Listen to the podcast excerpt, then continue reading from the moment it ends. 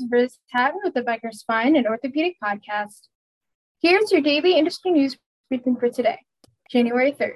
First, two of Illinois' largest orthopedic practices have aggregated and will work as divisions of the newly formed Ortho Midwest.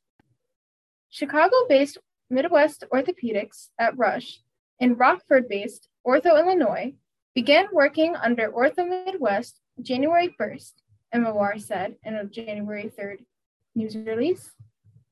Aggregating allows both practices to remain autonomous while strengthening their position in the market. Second, Midwest Orthopedics Consultants, which has locations in Oak Lawn and Orland Park, Illinois, experienced a data breach affecting 6,818 individuals, according to the U.S. Department of Health and Human Services. The practice submitted notice of the data breach December 22nd, according to the HHS. According to a notification from MOC, staff learned on September 29th that an unauthorized party may have gained access to the practice's computer systems.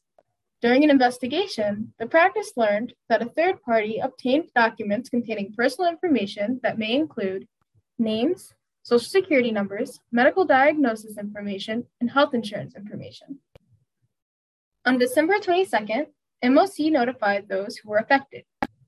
The practice has restored its files from backups and notified law enforcement about the breach. If you would like the latest spine and healthcare industry news over to your inbox every afternoon, subscribe to the Becker Spine Review e newsletter through our website at www.beckerspine.com.